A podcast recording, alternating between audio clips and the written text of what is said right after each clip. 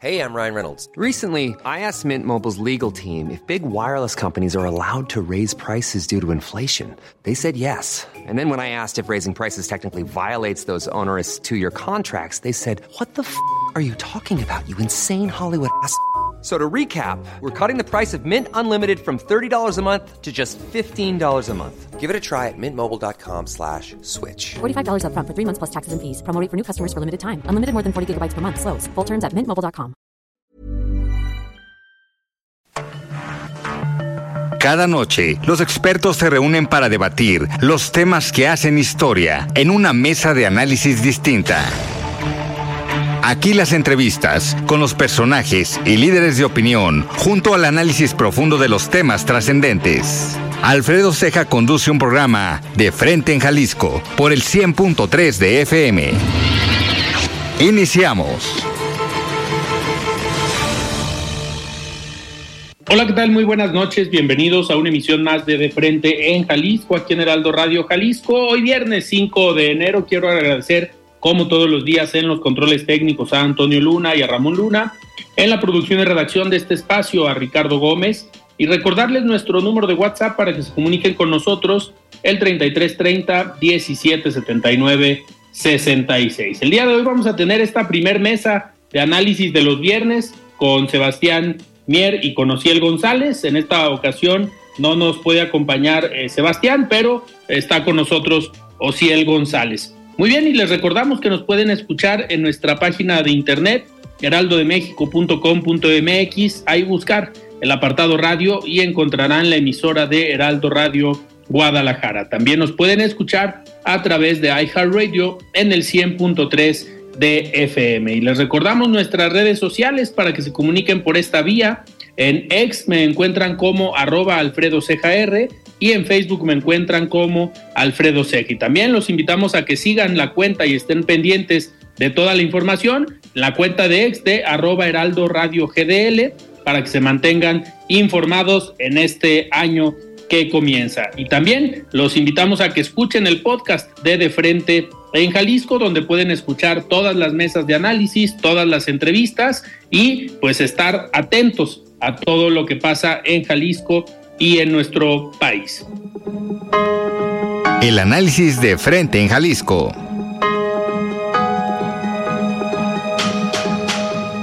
Muy bien, pues arrancamos esta primer mesa de análisis de los viernes de este 2024. Estimado Ciel, ¿cómo estás? Buenas noches. Hola, ¿qué tal? Buenas noches. Muy bien, muy bien. Muchas gracias. Eh, pues sí, la primera mesa de, del año y muchas cosas que, que, pasaron en esta semana, ¿no? Así es, esta semana de arranque de inicio de año, pues para empezar el cierre de las precampañas, Ciel, tanto a nivel federal, de las precandidaturas eh, presidenciales, por un lado Claudia Sheinbaum, por otro lado Xochitl Galvez. En el caso de Movimiento Ciudadano, pues no tienen todavía un precandidato. En el caso de Samuel García, pues fue ahí, ya lo hemos platicado en las semanas pasadas pues fue todo un, tema pero relámpago. No sí no pues no no han tomado la decisión en Movimiento Ciudadano. Todo indica que a mediados o finales de este mes de enero estarían posiblemente tomando la decisión de quién puede ser el candidato una vez que arranquen eh, las campañas en marzo próximo. Pues por lo menos a nivel eh, federal o él qué análisis harías o cómo pudiéramos definir este cierre y este balance de las precampañas en el caso de la presidencia de la República. Por un lado, Claudio Sheinbaum eh, y Xochitl Galvez. Pues, ¿cómo viste estas precampañas, estimado Ciel?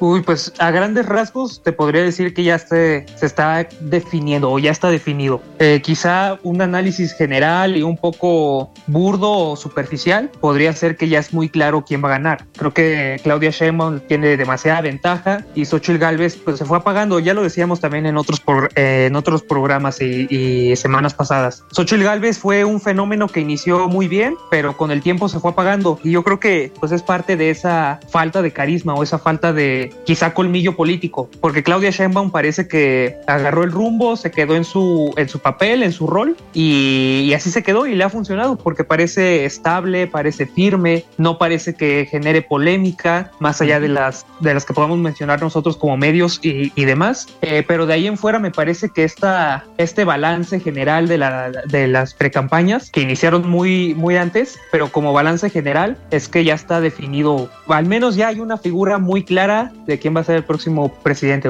Claro, y al final, Ociel, pues sorprende un poco porque todavía el que MC no haya definido su precandidato y pues hasta ahorita no, no, no tenemos la certeza de eso qué cambio pueda tener en este escenario, ¿no? Cuando en su momento, los días que estuvo Samuel García, pues hubo gente que llegó a pensar que posiblemente Samuel podía eh, ganar ese segundo lugar, de mandar a Xochitl Galvez hasta el tercer lugar. Al final eran suposiciones, y no y no, no, pues no vamos a saber qué hubiera pasado, ¿no? Si Samuel García sigue en este camino primero de la precampaña, ahorita en este proceso de intercampaña y después la, la campaña como tal. Pero ahora el reto o lo interesante será ver qué papel juega Movimiento Ciudadano, por quién se define, juega o se ha comentado Jorge Álvarez Maínez, el coordinador de los diputados de MC, el mismo Dante Delgado, pues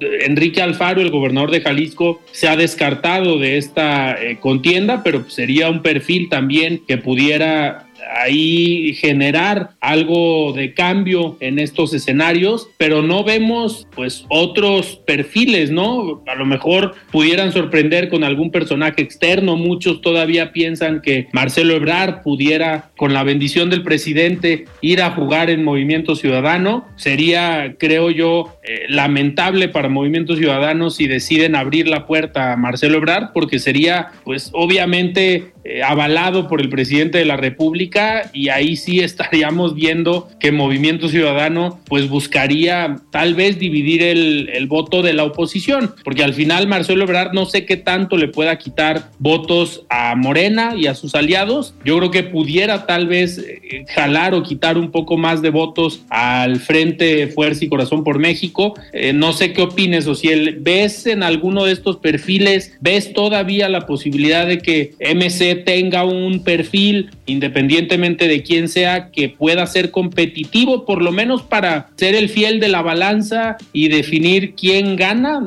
No sé si le alcance tanto para competir, para ganar la presidencia. No, yo creo que ninguno de los perfiles que mencionaste sería capaz de, de, competir o al menos de figurar, porque ya, ya dejemos de lado competir. Yo creo que Movimiento Ciudadano se quedó ya bastante atrás. Uh -huh. No sé, le, les faltó quizá estrategia política o eso que mencionaba, ese colmillo político, ese colmillo para ser un partido como los demás que iniciaron, a pesar de ir contra la ley electoral, iniciaron precampañas antes y Movimiento Ciudadano no lo hizo y ya se quedó bastante atrás. Yo creo que ya es demasiado tarde para, tá. Para el partido para presentar a un candidato. Yo creo que a mí también me parece lamentable, me parecería, mejor dicho, lamentable si Marcelo Ebrard eh, se une a Movimiento Ciudadano y se presenta como su candidato, pero creo yo que sería el único que podría figurar, porque de ahí en fuera no veo que consiga más del, del 10% cualquier otro, o incluso menos de, sería un dígito, yo creo que 8 claro. o 7%, porque no, no, no va a competir y no va a figurar contra las otras dos, contra Xochitl y contra Claudia. Claudia Sheinbaum. Sí. Eh, Ociel, ¿ves, ¿ves posibilidades eh, con un muy mal candidato, Movimiento Ciudadano, sin decir, el, sin decir nombres, eh, pueda llegar a perder el registro a nivel nacional? No lo creo. Sería, sería un caso terrible, me parece. Sí. Terrible para Movimiento Ciudadano, terrible para la plural, pluralidad, perdón, que uh -huh. se necesita en una democracia. Sería terrible para todos en general. No creo que lo pierda porque a pesar de esta falta de, de colmillo y de estrategia, yo creo que Movimiento Ciudadano sí tiene algo de fuerza o algo de, de sustento pero de, de, ahí a que pueda competir y a que pueda figurar, no, le falta mucho, demasiado. Claro. Y, y en este escenario, Ociel, donde pues pueda ser una elección de dos, pueda ser una elección nada más eh, que sean competitivas Claudia Sheinbaum y Xochitl Galvez, ¿ves también una posibilidad de que la diferencia sea como lo marcan algunas eh, encuestas? La misma encuesta que publicó esta semana el Heraldo de México, pues habla de una eh, diferencia considerable entre Xochitl, bueno, entre Claudia Sheinbaum y Xochitl Galvez. Sí, yo creo que la, la, diferencia, yo creo que podría ser incluso de más de 20 puntos. Al final de la, de la campaña y al final de, la, de las votaciones, yo creo que sí vamos a ver una diferencia de más de 20 puntos, porque es bastante clara la preferencia. Y yo creo que en nuestra historia reciente, al menos, no recuerdo un candidato que haya tenido tanta, tanta preferencia, exceptuando, claro, el, la elección de, de López Obrador. Pero de ahí en fuera, no recuerdo una una elección que haya sido tan clara y un candidato o candidata que tenga tanta ventaja y tanta preferencia y tanta fuerza comparado con su contrincante, porque si los comparamos, si comparamos a las dos, me parece que es muy muy claro quién, o sea, quién quién tiene colmillo político, quién va a ganar, quién tiene esa garra, ese empuje, esa fuerza. Y Xochitl para bien o para mal se quedó atrás y no le funcionó su estrategia. Claro, de hecho, en esta encuesta que publica el día de ayer el Heraldo de México, pues Claudia Sheinbaum aparece con un 55 eh, por ciento, Xochitl Galvez con un 22% y Movimiento Ciudadano ya sin un perfil, sin un, perdón, sin un rostro, aparece con el 5% y un 18% que no, que no sabe eh, una respuesta, digamos, para, para, para, esta, para este escenario. En, el caso, pues, de este, de este resultado que se diera, pues estamos hablando, como bien comentas, de no solamente de más de 20 puntos, sino estamos hablando de 30 puntos de diferencia. El reto es que hay un 18% que no sabe, un 5% en movimiento ciudadano, que ese 5% habrá que ver si el escenario es de dos, ver si se van a algún otro algún otro partido o algún otro, alguno de los otros dos perfiles, pero aún sumando el 18% que no sabe, eh, pues no, no se ve un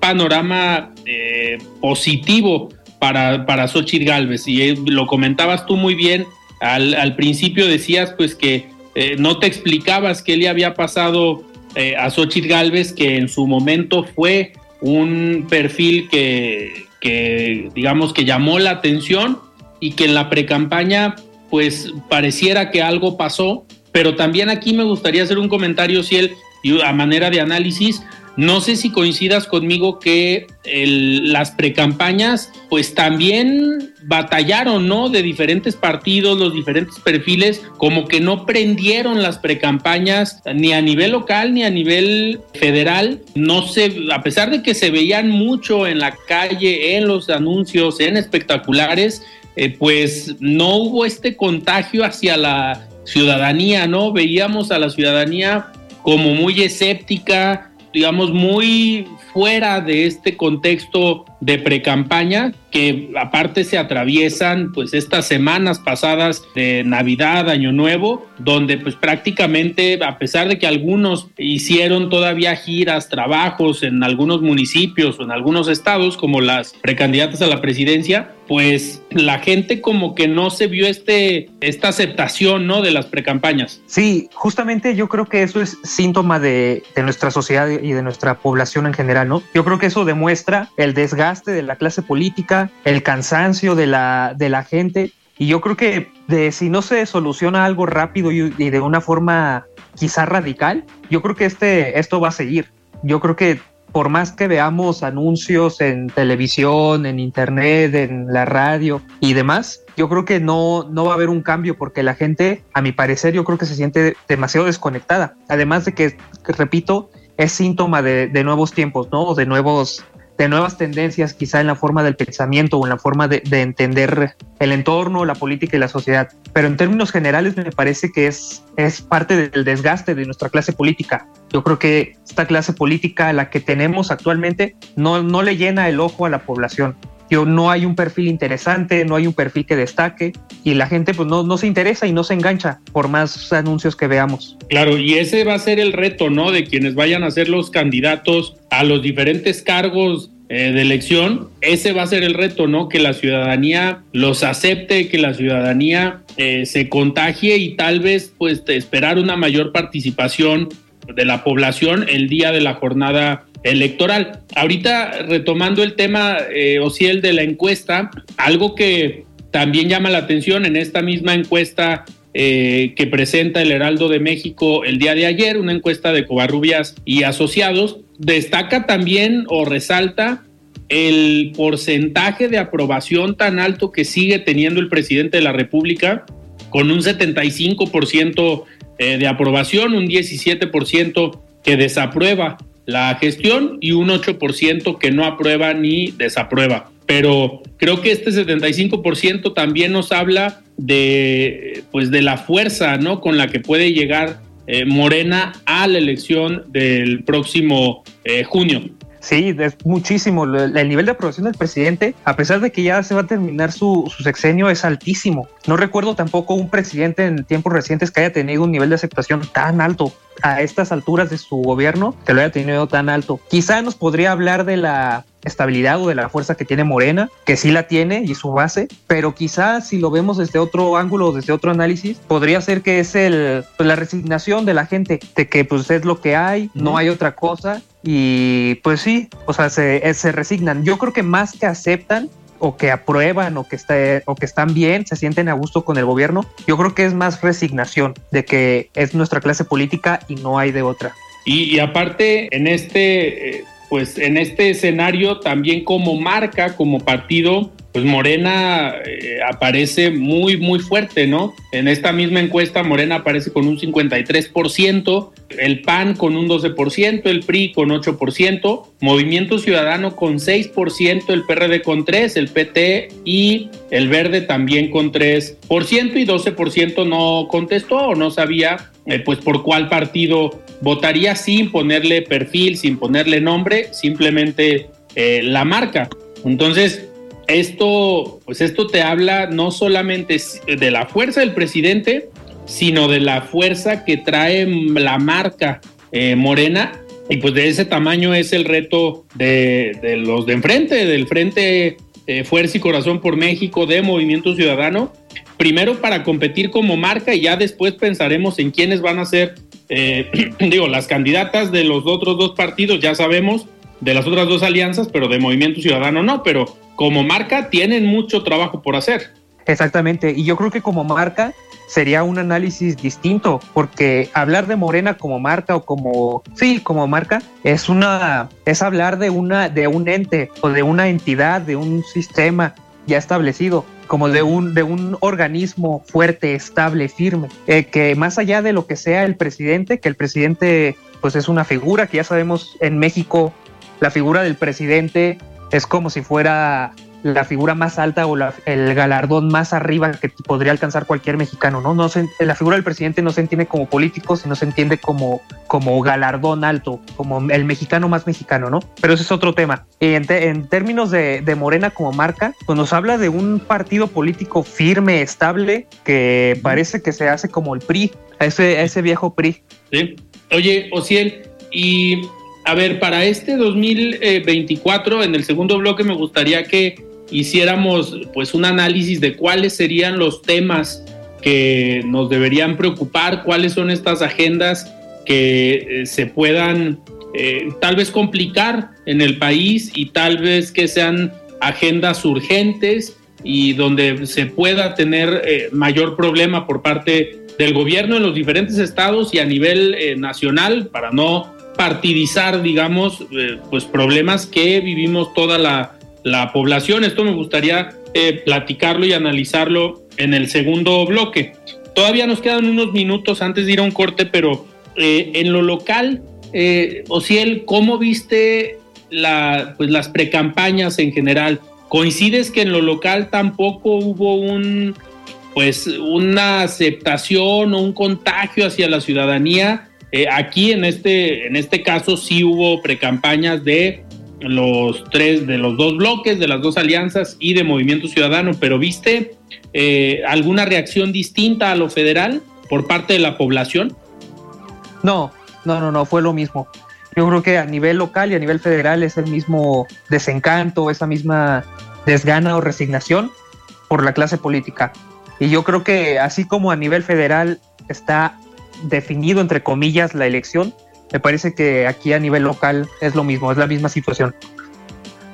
Oye, Ociel, pero en este caso, ahí también va a estar el reto de los partidos, ¿no? En este desencanto que hay para sacar a votar a la población. Eh, el día de ayer platicábamos con Raúl Flores, el presidente de Coparmex Jalisco, y él nos hablaba de esta campaña de concientización para la participación ciudadana y sobre todo de la credencialización, de la importancia de participar. Ese va a ser un reto que van a tener los partidos, ¿no? También en lo local, que la gente se interese en su momento en las propuestas, en los perfiles y que contagien esta participación para, pues, para salir a votar y tomar la decisión. Sí, claro, lo ideal sería que los mismos partidos fomentaran la participación y la, y la actividad de la ciudadanía. Pero como bien decías, pues Coparmex es un ente privado de la población civil o de la sociedad civil, que es la que fomenta este tipo de actividades, la que hace este tipo de, de, cosas. Y los partidos políticos parece que no se preocupan por, por esto. Entonces, lo ideal sería que los mismos partidos lo hicieran, pero como lo he repetido en otras ocasiones, en otros pro, eh, programas, eh, las elecciones para los partidos son concursos de popularidad. Entonces, mientras tu grupo selecto, tu grupo base, piense que eres popular, pues vas, a ganar siempre. Y si fomentas que la población piense, actúe y tome conciencia y sus propias decisiones, sería más difícil. Entonces, por eso mismo me parece que es el, es el desencanto y ese debería ser el reto de los partidos, fomentar la, la participación. Y, y, el problema es que también, digo, al interior de los bloques, lo, el Frente Fuerza y Corazón por México, el, la alianza que tiene Morena, tanto a nivel federal con Partido Verde y Partido del Trabajo, pero aquí en lo local, sumando a Hagamos y a Futuro, pues el primer reto es ponerse de acuerdo entre ellos para elegir perfiles, para ver quién encabeza, quién sigla. Ese va a ser el reto de los, de los diferentes partidos. Y después eh, al interior de cada uno de ellos ponerse de acuerdo para ver a quién van a proponer, que en una primera etapa algunos lo hicieron bien en lo federal, eh, con encuestas, con los procedimientos. En el caso de Morena, pues el caso de Marcelo Ebrard, que quedó inconforme.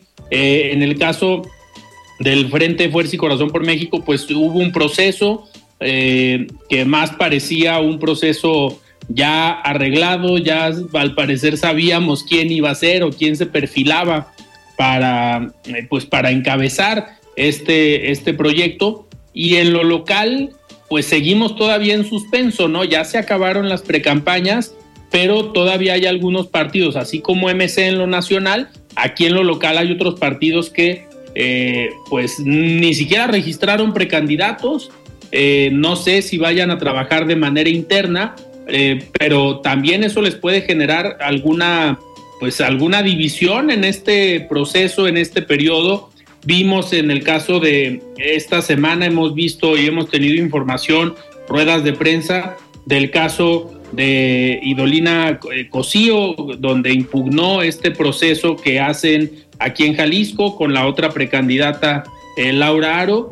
en los cierres de precampañas aquí en Guadalajara, de, Laura Aro, pues vinieron las dirigencias nacionales a respaldar y en el caso de, del presidente nacional del PAN, de Marco Cortés, pues también creo que se adelanta a que, pues a destapar a una de las aspirantes, aunque no era precandidata porque no hay una convocatoria, pues habla de que Diana González, la presidenta del partido aquí en Jalisco, sería un perfil eh, pues que podrían valorar para o que le invitaba para que eh, contendiera en los próximos meses o en la próxima elección por, por Guadalajara. Pero también, pues aquí nos hemos dado cuenta que hay otra precandidata no registrada porque no hay convocatoria, entonces, pero es alguien que ha levantado la mano, que es la diputada eh, Mirel Montes. En este, en este sentido, Ciel, eh, pues creo que el dirigente nacional del PAN no sé si debería ser más objetivo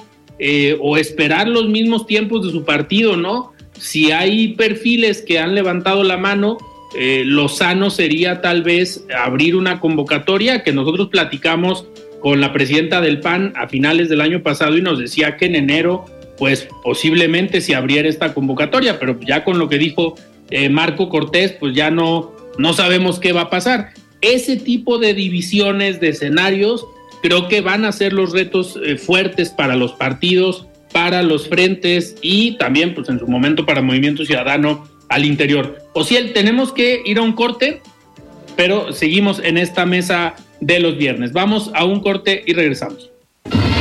Siga con Alfredo Ceja y su análisis de frente en Jalisco por el Heraldo Radio 100.3. Mesa de análisis de frente en Jalisco con Alfredo Ceja. Continuamos.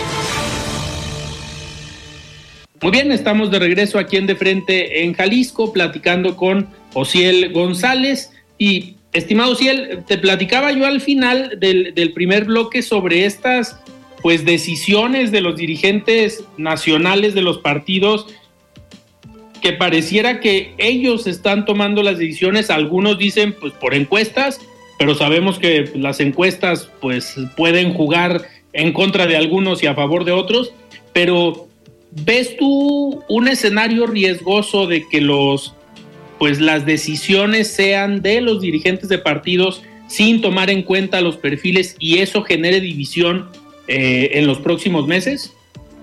Sí, sin duda. Y son esas malas prácticas, ¿no? Esas malas tendencias o esas malas mañas eh, que se han venido arrastrando desde siempre en la política nacional. Esa tendencia a escoger por dedazo, de que el presidente del partido es el que decide a la candidata o al candidato, sin, sin abrir una convocatoria, sin mirar otros perfiles, sin proponer a varias personas y de ahí elegir la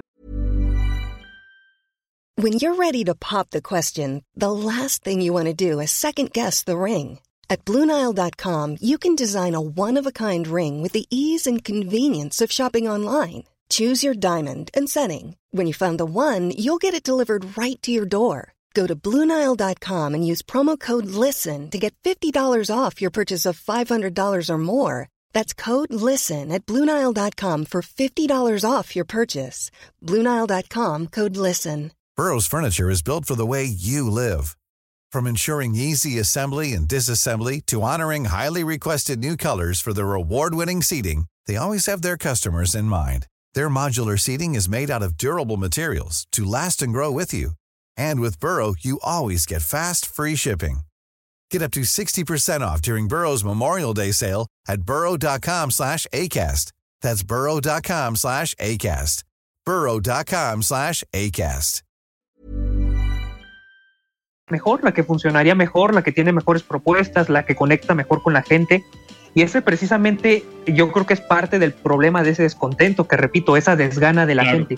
Yo creo que esa tendencia de los partidos políticos de escoger por dedazo es la que, la que no termina de encajar con las personas, porque finalmente no, no se escoge quizá a la mejor eh, propuesta, a la que tiene mejores planes, a la que tiene más política, más experiencia, Y se termina de escoger para al favorito, a la favorita, a la que funciona mejor, a la que hace más favores eh, o a la que le toca ya el hueso más grande. Entonces es parte de esas malas tendencias que se han venido arrastrando desde, desde siempre.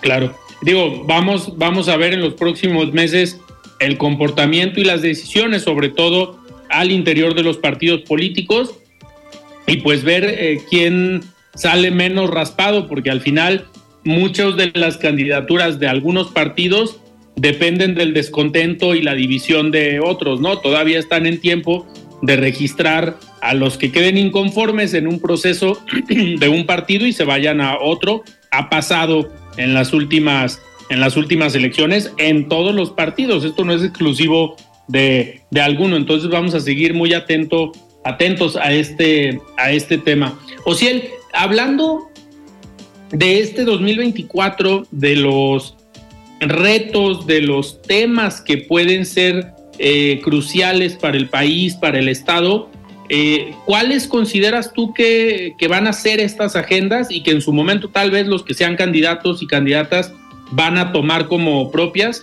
Pero ¿cuáles verías tú como estos temas eh, importantes para el país?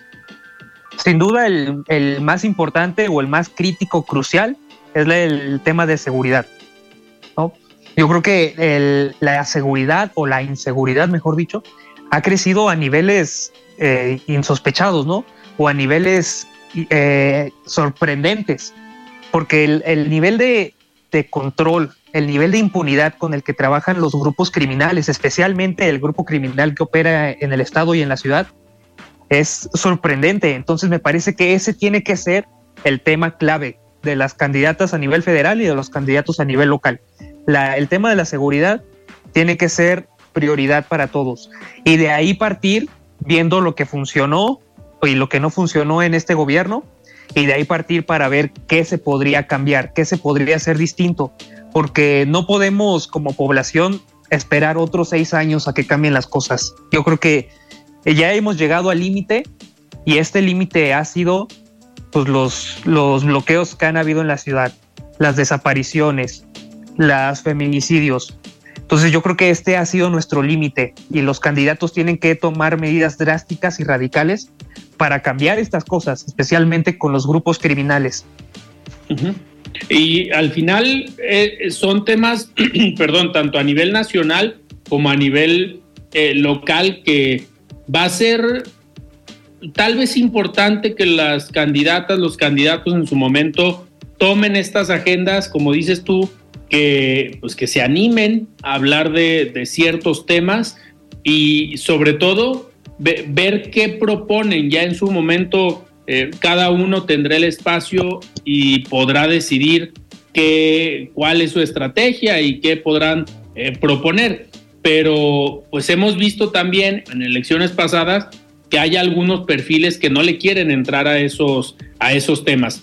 ¿Tú crees, así como en el 2018 el tema fue la corrupción y esa fue la bandera de, del entonces candidato Andrés Manuel López Obrador y que tal vez eso le eh, generó un discurso que llegó a la población?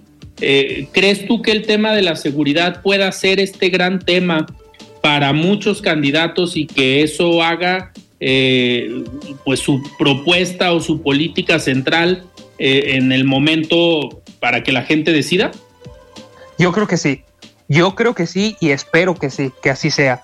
Eh, si nos están escuchando Claudia Sheinbaum y Xochitl Galvez, que, pues les pedimos que adopten esa postura, que adopten esos temas, el tema de la seguridad, que vean qué no funcionó, que en realidad no funcionó nada en este gobierno y que cambien las cosas, porque ya no podemos, o sea, como sociedad ya no podemos seguir aguantando los niveles de, violen de violencia que hay en el país. Es impresionante, son temas tan sensibles que, que, ya no se puede seguir aguantando. Yo creo que hemos llegado a nuestro límite, repito, y las cosas tienen que cambiar radicalmente. No puede ser un cambio progresivo porque ya se nos pasó el tiempo. El cambio tiene que ser radical y tiene que ser un cambio pronto porque la población ya no puede aguantar más. Claro. Oye, Ociel, y otro de los temas eh, que pudiera ser importante tanto para los posibles candidatos, pero para el país principalmente, eh, es la economía, ¿no? El, el, reactivar la economía de nuestro país, aprovechar este contexto del New Shoring para que se dé una mayor llegada de empresas y obviamente se estén generando un mayor y mejor empleo, mejores empleos en, en nuestro país que con esto se pueda mitigar un poco el tema económico, el tema que se arrastró durante la pandemia y tal vez todavía en el 2022 y parte del 2023. Eso por un lado, la reactivación y la llegada de nuevas inversiones.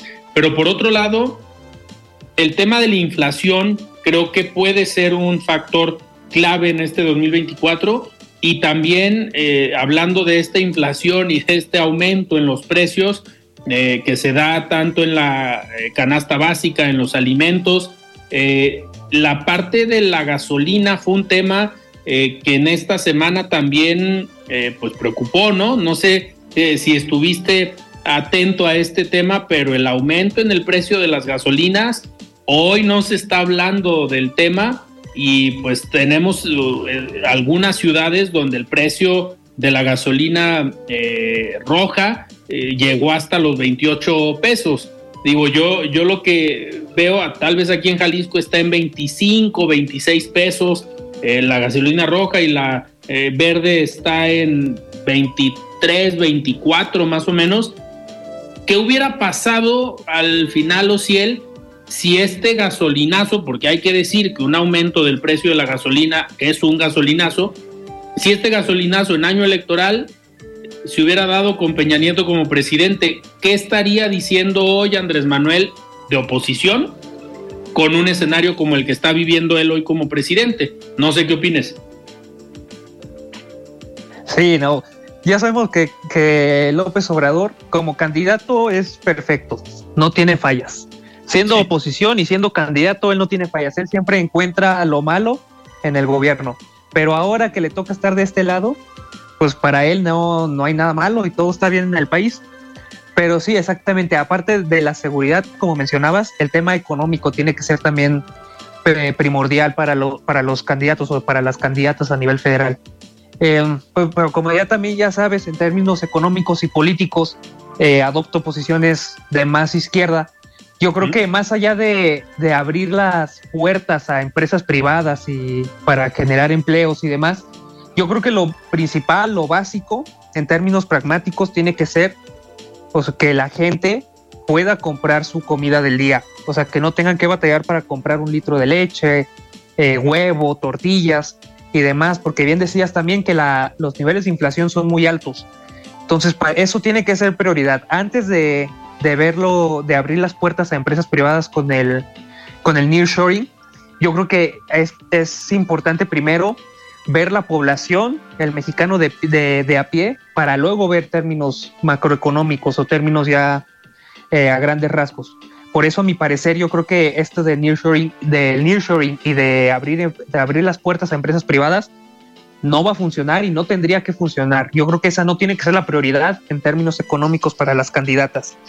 Que, pareciera que lo, lo, estamos viendo, ¿no? El tema de, de, la atracción de nuevas empresas, pues sí lo están haciendo algunos estados eh, como Jalisco, como Nuevo León, eh, estados como Querétaro, eh, tal vez un poco Guanajuato, pero pues, el gobierno federal pareciera que no está interesado ni en generar las condiciones ni en ir por esas, por esas empresas. Y como comentas, pues está más preocupado en mantener estos apoyos, mantener estos programas sociales que, pues al final van enfocados a esto que tú comentas, pero las personas que no reciben un programa social, tienen que trabajar, tienen que comer y si esta oportunidad de trabajo la están dando estas empresas que llegan, ojo, podemos hablar de inversión extranjera directa o de inversión nacional de las mismas empresas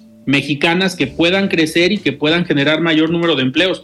al final también eso debe preocupar y creo que eh, no podemos cerrarnos solamente a una, a una estrategia, ¿no? Como país debes diversificar y debes poner tus, pues, eh, tus esfuerzos en diferentes áreas para que se complementen y puedas llegar a todos. Digo, los programas sociales son buenos, pero no puedes basar la economía del país en programas sociales y ese creo que ha sido eh, un problema en esta administración, ¿no? La, también la macroeconomía, si lo queremos llamar así, o el, perdón, el apoyo a los empresarios para que puedan crecer y generar empleos. al final, el generar empleos, pues es el beneficio de los ciudadanos, ¿no? Creo que eh, en alguna ocasión escuchaba que no hay mejor programa social que la generación de un empleo, que te pueda redituar un trabajo con un buen ingreso eh, salarial. Creo que las dos opciones son válidas y son complementarias, ¿no? No sé, o si el que opines, pero yo, desde mi punto de vista, creo que no podemos basar la economía en los programas sociales. No, no, para nada, no ser la economía, porque lamentablemente en nuestro país los, los programas sociales han sido, a lo largo de nuestra historia, han sido eh, clientelares, ¿no? O sea, que han funcionado para forjar tu base de electores y tenerlos ahí. Lamentablemente así se han usado estos programas, pero yo creo, a mi parecer, en términos reales, en términos pragmáticos, esas personas que reciben esos apoyos, eh, con eso les alcanza para comer quizá una semana. Entonces yo creo que eso es lo, rescatable y yo creo que eso tiene que ser la política.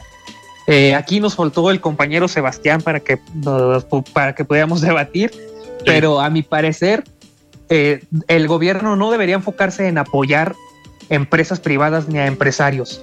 Yo creo que lo debería enfocarse antes que nada en que la población pueda comer al día siguiente. Eso, eso es lo, quizás suena un análisis muy burdo o muy superficial, pero en términos reales yo creo que tiene que ser eso. Y las personas que reciben esos programas sociales, si bien ya formarán parte de ese electorado que será fiel a Morena, pero a la larga les alcanzará para comer eh, la semana o el mes. Pero, o pero al final, o si él, eso tampoco ha funcionado, digo, con la intención de generar debate. E, esto pues, no ha funcionado. Al final del año pasado, el Coneval daba unas cifras que si bien se redujo la pobreza o las personas que viven en condiciones de pobreza, aumentó el número de mexicanos que viven en condiciones de pobreza extrema. Creo que eso es preocupante y eso nos habla de que los programas sociales, si bien son positivos, no están llegando realmente a donde tienen que llegar y pues no estás ayudando en mucho. Digo, eh, si bien ayudaste a un porcentaje a salir de la pobreza, creo que es más preocupante las personas que viven en condiciones de pobreza extrema y esa creció en el país. Eh, entonces, creo que eh, si, si estamos hablando que eso es lo que está priorizando el gobierno federal, pues su tema prioritario le está saliendo mal. Sí, no, al gobierno federal todo le ha salido mal, exceptando quizá las obras públicas, pero de ahí en fuera todo le ha salido mal en este sexenio. Y sí, lamentablemente tampoco en nuestro país, porque si vemos la historia de, de nuestro país, al menos la historia del siglo XX, jamás han funcionado los programas sociales sonará una utopía o una idealización de la política que yo, yo me aferro a esa idealización y a, esa utopía. Yo estoy convencido de que pueden funcionar mejor que apoyar a empresarios y empresas eh, privadas, pero en la historia de nuestro país nunca ha funcionado. Sin embargo, yo creo que no se debe de abandonar esa idea. Yo creo que se tiene que seguir fomentando. Y bien decías que un porcentaje de la población salió de la, de la pobreza, aumentó la pobreza extrema, pero ese porcentaje logró salir.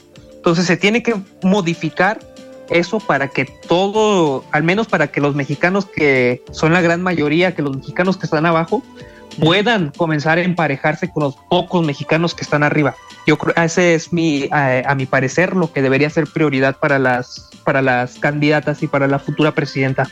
Claro. Oye, Ociel, otro de los temas que tal vez puede y debe ser importante es las agendas de los jóvenes. Eh, digo, tú eres de otra generación, pero me gustaría eh, preguntarte cuáles son estos temas que a los jóvenes les interesan, porque sabemos que el tema de la inseguridad y el tema del desarrollo económico pues nos preocupa a todos, eh, porque al final no hay un tema de generaciones en estas en estas agendas. Nos pega a todos y vamos, eh, vamos en el baile. Pero, ¿cuáles son estas agendas que hoy están preocupando a los jóvenes? Tal vez pudiéramos hablar de pues el emprendimiento que va ligado al desarrollo económico, el, tema de el cuidado al medio ambiente, eh, pero ¿cuáles consideras que son esos temas que hoy pueden ser claves para que quien sea candidata, candidato, eh, pueda conectar con tu generación, pueda conectar con los jóvenes que hoy van a definir la elección porque son una tercera parte del padrón electoral. Pero ¿cuáles son esos temas que pueden hacer que los jóvenes salgan a votar, participen y se interesen por lo que están escuchando de los diferentes perfiles? Sí, precisamente ese tema de medio ambiente que mencionabas o de sustentabilidad, ¿no? Que parece ya tan importante incluso para las empresas y para bien, porque es, es bueno y es necesario. Pero aparte de ese, yo también diría que la educación, al menos la educación a nivel medio superior y superior, yo creo que me parece que está convirtiendo en un tema fundamental. Más allá de que si se tiene acceso a, a, a la escuela a nivel medio superior y superior, que es importantísimo, Yo creo que se está, se, se están interesando más los jóvenes o, mi generación por ese, por ese asunto. Yo creo qué tan, o sea, qué tan de calidad podría ser al menos lo, lo ofrecido para poder competir quizá en el mercado laboral o saliendo, poder competir eh, con, en empresas extranjeras, nacionales y demás, o en el ámbito público también. Por eso yo creo que este, este tema de la educación es podría ser fundamental y, podría ser un, tema de, prioridad para la agenda de los candidatos. Y, fue un sexenio, nos quedan dos minutos, pero fue un sexenio perdido, ¿no? En materia educativa. Por la pandemia sí, pero nos dimos cuenta que a nivel federal el sistema educativo estaba muy mal, no hubo la capacidad para reaccionar o la infraestructura también para generar eh, posibilidades de en medio de una pandemia que los jóvenes, desde niños y adolescentes, pudieran seguir estudiando. Digo, a todos la pandemia nos agarró mal parados, pero en el tema educativo creo que ahí vimos y pudimos ser más conscientes de las afectaciones y de los problemas que tenemos.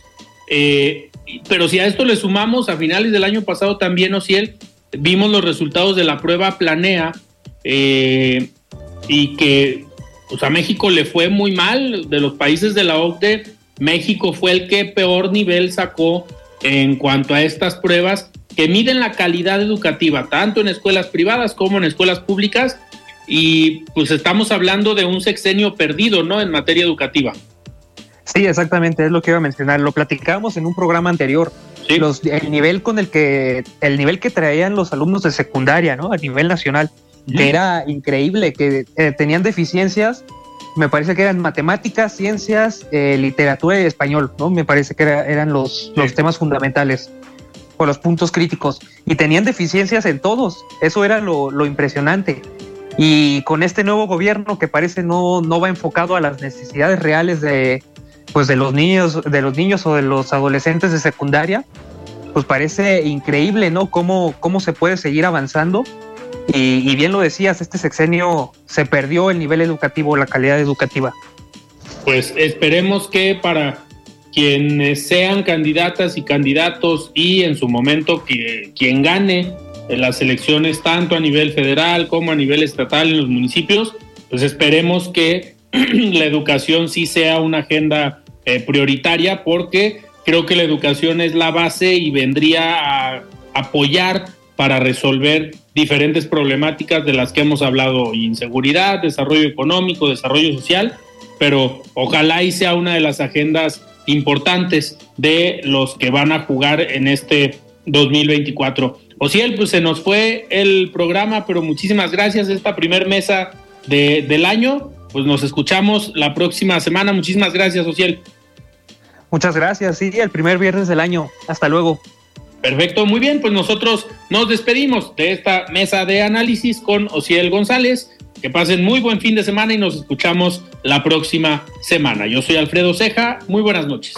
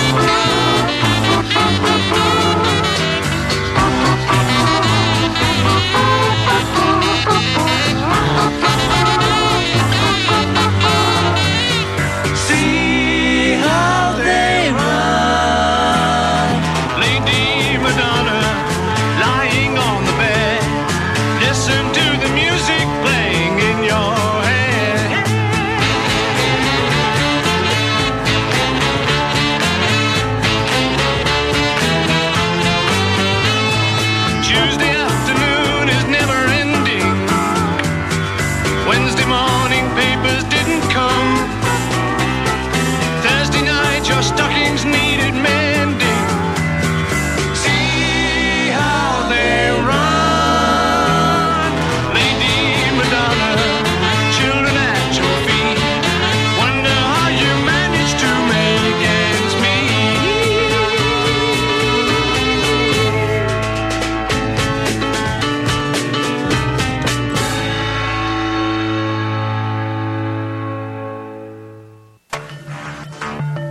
Alfredo Ceja los espera de lunes a viernes para que junto con los expertos y líderes de opinión analicen la noticia y a sus protagonistas. Esto fue De Frente en Jalisco, otra exclusiva de El Heraldo Radio. Selling a little or a lot? Shopify helps you do your thing however you cha-ching. Shopify is the global commerce platform that helps you sell at every stage of your business. From the launch your online shop stage to the first real life store stage, all the way to the did we just hit a million orders stage. Shopify is there to help you grow. Shopify helps you turn browsers into buyers with the internet's best converting checkout. 36% better on average compared to other leading commerce platforms because businesses that grow grow with Shopify. Get a $1 per month trial period at shopify.com/work. shopify.com/work.